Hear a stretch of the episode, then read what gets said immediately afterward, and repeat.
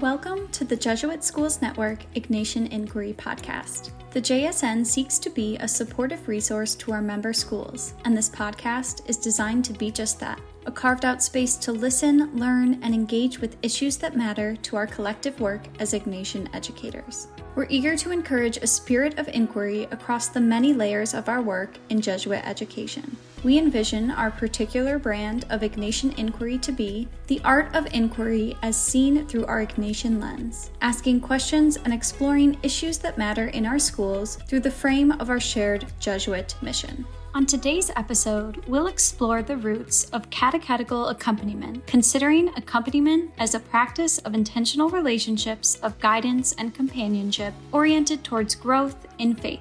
We'll delve into the findings of Dr. Colleen Karchunas' doctoral research entitled Removing Our Sandals Before the Sacred Ground of the Other, Finding the Roots of Catechetical Accompaniment in the Thought of Pope Francis and in the Ancient and Restored Catechumenates. Animating this learning from Dr. Karchunas' position in campus ministry, her research brings to life the important roles educators play in faith formation of their students as they walk with them along their journey in our member schools. Dr. Colleen Karchunas is the Assistant Director of Campus Ministry at Gonzaga College High School in Washington, DC. She received a PhD in catechetics and religious education from the Catholic University of America in 2022. She received her MA in theology from the University of Notre Dame and her BA in pastoral ministry from the University of Dallas. Colleen is passionate about the work of formation and has served in various roles in parishes, schools, and Catholic organizations, and walked with Catholic leaders, young adults, children, and high school students in their journeys to become who God created them to be. Her work, speaking, and writing focus on Pope Francis's understanding of accompaniment and its application to addressing the needs of the church today. She is co-author of The Art of Accompaniment, Theological, Spiritual, and Practical Elements of Building a More Relational Church. Dr. Kristen Ross-Cully, JSN's Director of Inquiry and New Ventures, joins us for this conversation on such an important topic. Dr. Karchunas and Dr. Cully, welcome to the podcast. How is everyone doing today? Great. Thank you so much for having me. I'm doing well too, Kristen. Thank you. And Colleen, I'm so grateful to you for being here. I was so thankful that I came across your research. I have learned really a great deal from it, and I'm excited for our conversation today to get to share it around the JSN. Yes, thank you so much. So this topic of yours really fits so well with, I think, so much of what we hope for right at the start of the year in our Jesuit schools. You focused your doctoral work around Pope Francis's understanding of accompaniment and its application to addressing the needs of the church today. So in thinking about that, it's probably helpful that we start out with a definition of accompaniment, just to kind of frame the context of our conversation. So you define in your research accompaniment as a practice of intentional relationships, of guidance and companionship oriented towards growth in faith. I like that so much, I'm going to say it again. Accompaniment as a practice of intentional relationships, of guidance and companionship oriented towards growth and faith. I think that's a good starting point for us. I'm interested as we get going here. You spent a good portion of your life in researching and studying accompaniment. So you must have given some time and some reflection to who has accompanied you in your life. So why don't we start there? Who has accompanied you? Yeah, definitely. I'd say my kind of biggest inspiration for studying accompaniment comes from my own experience of my own faith life. When I was a child, so probably like middle school, high school, my grandmother really accompanied me and really showed me first what this idea was, even before I think I was really like conscious of what was going on. But so often we would spend time just sitting in her room. She would sit in this really comfy kind of like armchair, and her room was kind of small. So I would sit on the floor and we would just spend time talking about our faith. And I just always remember she said to me, you know, Colleen, as much as you learn from me, I learn from you. And so I think just even coming back to when I was deciding what to study, when I was thinking about getting a doctorate, I just always recalled that relationship and how formative that was for me. You have a beautiful dedication at the start of your dissertation to your grandmother, and that struck me as especially meaningful. So I really do appreciate hearing you speak about her. It reminds me that I always find the best kind of research, or at least the research and the doctoral studies that I'm drawn to, are ones that come from such a personal place. It's kind of a melding of your personal and professional lives. And so that is really probably the very best place to start this conversation from. I enjoyed hearing about her, and it does ground this bigger idea of accompaniment as we get going. So aside from your personal connections, what drew you to the topic of exploring catechisical accompaniment in a scholarly way? Yeah, that's a great question. So a bit of my background is I have had the gift of being able to work in a couple of different Catholic parishes. And in each of those parishes that I worked in, I was very focused on religious education or catechesis. And much of what I saw in those different contexts was this very good desire to really see if our efforts of faith formation were working. And, you know, are we doing things right? Are we teaching the kids the right things? Are we forming adults the right way? Do they know their faith? And so this really good desire. But I think this concern for, are we doing things right? And are people really knowledgeable about their faith, came this over-reliance on what can we measure to tell that we're doing a good job. And so I think some of the things that are most measurable in regards to faith formation sometimes are more intellectual things like, do the fifth graders know the Apostles' Creed by heart? Or do the adults who are part of the RCIA process, are they aware about, you know, the different sacraments and how they affect the Christian life, which are very important things and are very necessary to being formed as a Catholic. But at the same time, there also needs to be that personal relationship with your faith, that personal kind of ownership of your faith. I always think it's beautiful that John Paul II, in one of his church documents on catechesis, talks about catechesis as this thing that puts people not only in touch, but in intimacy with Christ. And so that was really, I think, what moved me to study accompaniment, is this idea of how do we help people have that personal, intimate communion with Christ, and not just this intellectual knowledge, but this very deep, like, felt sense of relationship. Well, I think that's why your work here speaks so deeply to the work of schools. You know, and here you are now, you kind of come with a wealth of experience in your background and parish work and so on in your studies. And then here you are working in one of our Jesuit secondary schools, kind of putting your research to the test, so to speak, in working with students.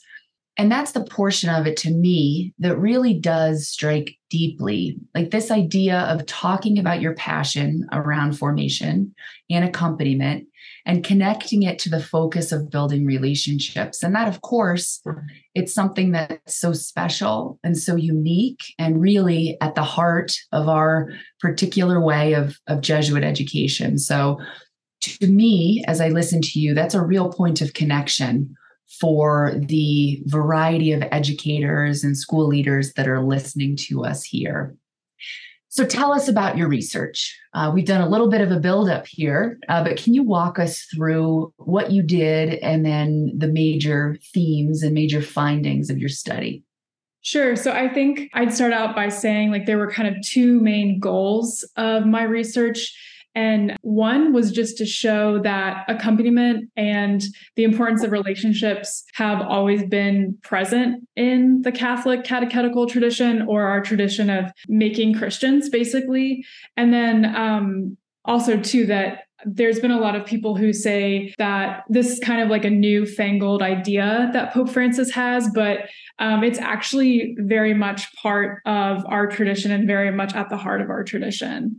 And then I think the second kind of goal that I set out to accomplish is, when we have this new kind of like discourse around this very traditional, so to speak, concept of accompaniment in the church's tradition, it can be easy to kind of just talk about accompaniment and not really be able to define it. And so that's something that I also set out to do, was to have some characteristics or kind of basically like signposts or guideposts that would help us know, what exactly are we talking about when we're talking about accompaniment.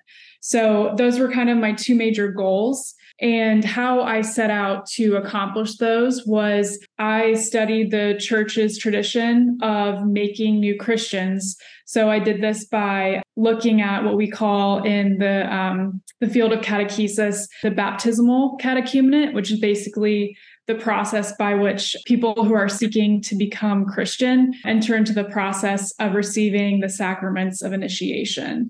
So I looked all the way back to the early church in the time of St. Augustine. And then I also looked at the restored catechumenate, or the process of becoming Christian that was sort of resurfaced by the Second Vatican Council. And so I looked at these two places. I looked at the role of the catechist in Augustine's time, and how the role of the catechist really is kind of who makes or breaks this process of formation. And then I also looked at the role of the sponsor or godparent in the RCIA after the Second Vatican Council. I like the language that you use, the tradition of making new Christians. I mean, it's very simple, but it's part of what I felt like I was learning as I've read your work here. And that is just kind of a language to be able to articulate so much of our hopes as Jesuit educators, right? And in working with kids. So given all of what you have just said, what kind of are the big ideas of your work? How does it resonate now with your experience working with students and working with boys in particular at the high school level? So I think what I ended up finding from my research was that throughout this tradition, and especially when we're talking about what Pope Francis means by when he talks about or writes about accompaniment, I kind of found that there were four characteristics that usually are pretty universal to any time we're talking about accompaniment. I found that accompaniment is personal. So it's something tailored specifically to the person in front of you. When Pope Francis talks about accompaniment, he often calls it an art, which I think is really interesting, because he could have said a science, an equation, right? But he says art. And I think that's something very beautiful, because it speaks to how you really tailor your approach. And it's something that is a creative process of the person who is accompanying the other person. I also found that accompaniment is something that's oriented towards gradual growth. So accompaniment is about something. It's about the purpose of growing in faith. And when we're talking about growth in faith, that's something that's gradual. We, of course, have examples of saints who have instantaneous conversions, right? But for the average person, which is the audience we're talking about here, this growth is very gradual. I also found that accompaniment, right, is relational. We're talking about a relationship. So it's a relationship of two or more people, and you're growing in relationship with one another and also with God. And then finally, I found that accompaniment is something that I believe to be mutual. So when you're accompanying someone else, it's not just this sort of paternalistic relationship of, I'm going to fill this empty bucket in front of me with knowledge about our faith, or I'm going to help this person. No, it's really this sense of mutual walking alongside, and even being open to being shaped and formed and changed by the person you accompany. So those four characteristics were what really came out of my research. And that's such a gift to be able to test those in my work at Gonzaga, because I see those pretty much every single day with the boys that I work with. I'd say first and foremost that, you know, the personal is so important, because depending on what student you have in front of you, you have to take a different approach, right? So some may have a very vast knowledge of their faith and have a good command of what it means to be Catholic. And then others are kind of just starting to explore, or they know how to talk about faith in more vague terms. And then I also would say that working with teenage boys is so much fun and a blessing, but sometimes a challenge. So I think keeping in mind that sense of gradual growth is really important, because it's important, you know, when you are accompanying a student, that you're keeping in mind both what they are now, but also hopefully who they will be in the future. And so giving them space to make mistakes and understanding that they're not perfect, but they're very much in process.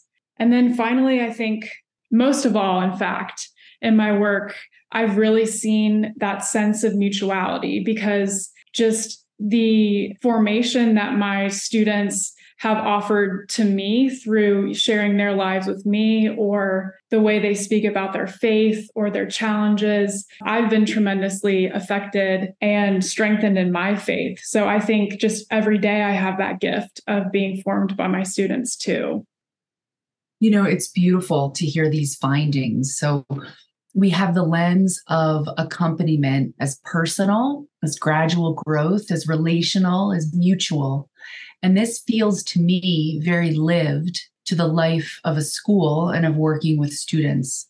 And I think about particularly working with kids in your role, right? Especially in campus ministry. I think about what it's like to lead students on a retreat, for example, and how much we as the adults gain from that experience. I think the aspect of accompaniment being mutual really strikes me as most profound.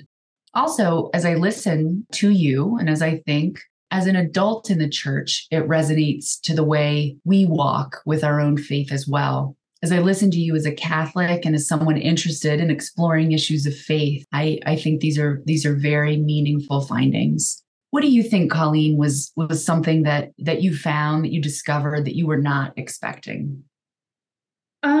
I think that I was really not expecting to see how you can form high school students to accompany well. I just know that from my experience when just working and also being in Catholic parishes, and even when I was first writing my dissertation, I think I mostly thought about accompaniment as something adults do with other adults.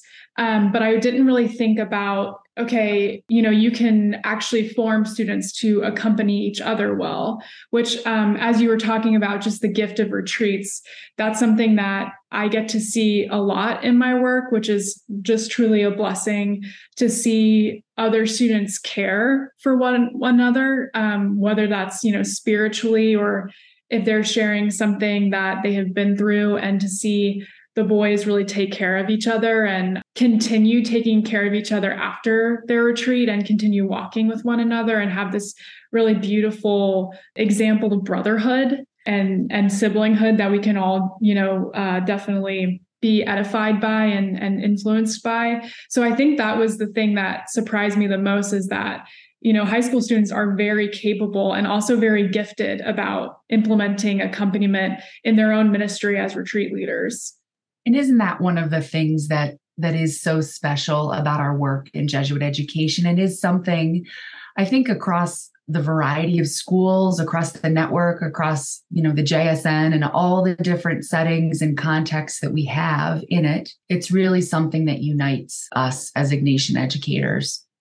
What do you think from your experience? What is it about Ignatian spirituality in particular that brings these findings to life for you? Like, if you had to say it fairly simply, what is it about our way of spirituality that animates these findings? Yeah, I would say a couple of things. I would say the first one being that idea of the cura personalis, that we attend to the person that's in front of us and we see their whole selves. And I think that's the gift of accompaniment compared to more intellectually shaped forms of catechesis, because you have wiggle room to kind of tailor that approach to accompaniment based on the person in front of you. And you know how to kind of shape your art, as Pope Francis says, based on, you know, the questions or the experiences or their identities that they have, you know, and you get to do that. I'd also say that something that is very key to our Ignatian spirituality and accompaniment is the idea of discernment. When Pope Francis talks about accompaniment in a couple of different places, he talks about the importance of the person accompanying being discerning about how to shape their accompaniment. And I also think, too, that we who do the work of accompaniment, we must be so discerning not only about how we carry out our accompaniment, but also discerning kind of about our own inner selves and really grow in our own self-awareness. That's another thing too that Pope Francis writes a lot about, that the best formation for someone who wants to accompany someone else is to first be accompanied themselves and to do the work that it takes to be good at forming relationships. So that's really what he says. And I think that that discernment is so key to that self-awareness. And I think as I listen to you, that it's a challenge to consider accompaniment as an art, right? And to think of it as something that can be tailored and can be creative, as you say. So that would be, as I learn from you here today, and as I listen to you, and as I think about the practical applications to schools and to educators that are listening to our conversation, that's kind of top of the list, right? In terms of the challenges that we all can have moving forward. Now, having lived in the halls of our schools for a while now at this point in your career, how would you encourage schools to utilize these findings? I think that's a great question. And I think that our schools can ask the question, is every single person, whether that's a staff member, a faculty member, a student, a parent, a coach, an alum, are all of these people being accompanied in some way? And how do we build a culture of accompaniment in our school?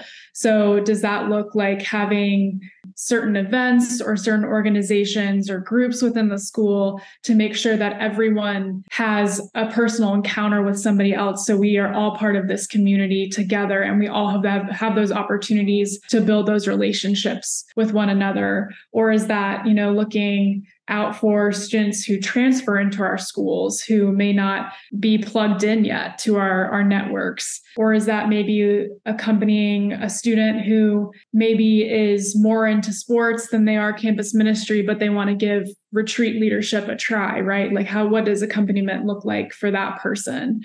So I think just asking that question, could we honestly say that every person in our school can experience accompaniment in some form or another? And this focus really on inclusion, right? That it's so much in the air and so much we hope valued across the various school settings. So to remember that this idea of formation and accompaniment, it's really connected in there. Of course, also connected is the reminder of the importance of the personal encounter and the personal invitation, as many folks would say. So Colleen, what comes next for you? What are your hopes about Jesuit educators building on this research? Like, what comes next? Where is the challenge for us?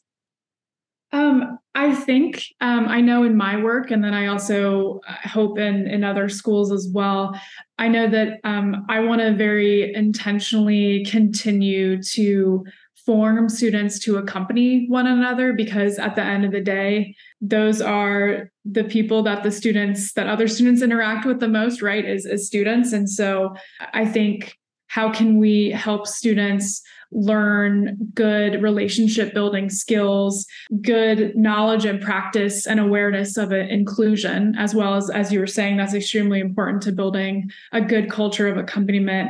And I think just continuing, you know, letting the cura personalis, this idea, really inform our work and our practice of accompaniment, and learning about the different ways that we can accompany the students and the staff and the parents and the alumni of our schools. How can we shape our art of accompaniment to best serve them in their growth and their life?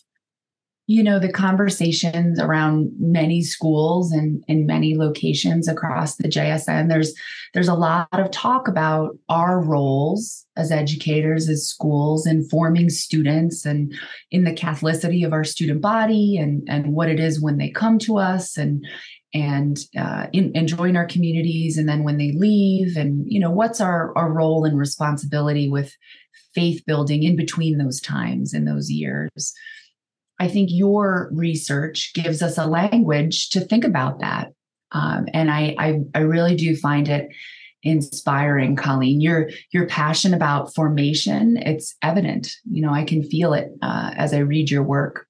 And you were, I think, even in this conversation, which is, you know, it's a small fraction of a bigger picture of work, but you're really able to take a big topic, for lack of a better way of saying it, and make it feel lived and make it feel real life to our work and in supporting and caring for students and for ourselves and our schools, for ourselves as faculty members and leaders. So I thank you for sharing it with us. Of course. Thank you. I also have to say it's a true joy to hear a female voice, a young female voice around this topic.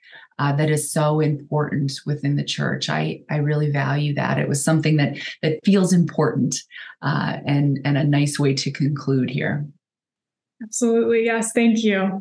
Now, I want to end with a quote from Pope Francis, which I thought would be a fine place here to kind of wrap up. I think he, of course, is the person who inspired your research. And the quote that you have in your study is this: "Dear young people, my joyful hope is to see you keep running the race before you, outstripping all those who are slow or fearful. May the Holy Spirit urge you on as you run this race. The church needs your momentum, your intuitions, your faith. We need them. And when you arrive where we have not yet reached, have the patience to wait for us." I appreciated that so much. You know, Kristen and I are both marathon runners, so perhaps that's the idea of running the race that feels so connected. But again, it's this sense and this spirit that feels very real of gradual growth. I like that. I like that point of this conversation. So thank you again.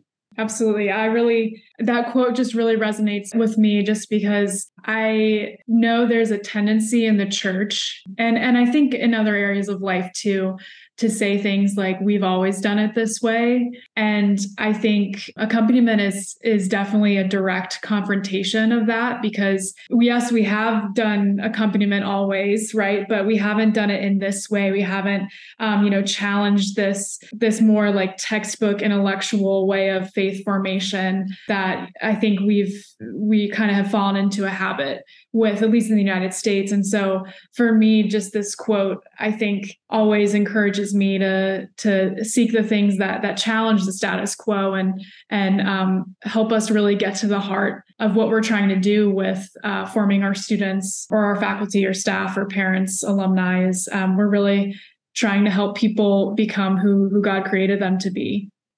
Well, I think that's part of, if I had to say in a nutshell, the part of your research that I've appreciated the most. It's that this applies very much to every adult in the building of our schools and around the building of our schools. You know, it isn't just the job or the task or the role of the mission formation folks or only the campus ministry people. It's really the science teacher and the math teacher and the academic advisor and the support staff. It's everyone. And I think your approach to this very big topic, it drives that point home. So I'm grateful to have the chance to share this work with the Jesuit Schools Network. I should note that we have your research posted in our practitioner research library on the inquiry page of our JSN website. So it's there and available for those folks that want more. And I look forward to figuring out how we can all continue to explore this conversation, because we have a lot of work to do. So it's really terrific. Thank you, Colleen. Thank you so much. I really appreciate it.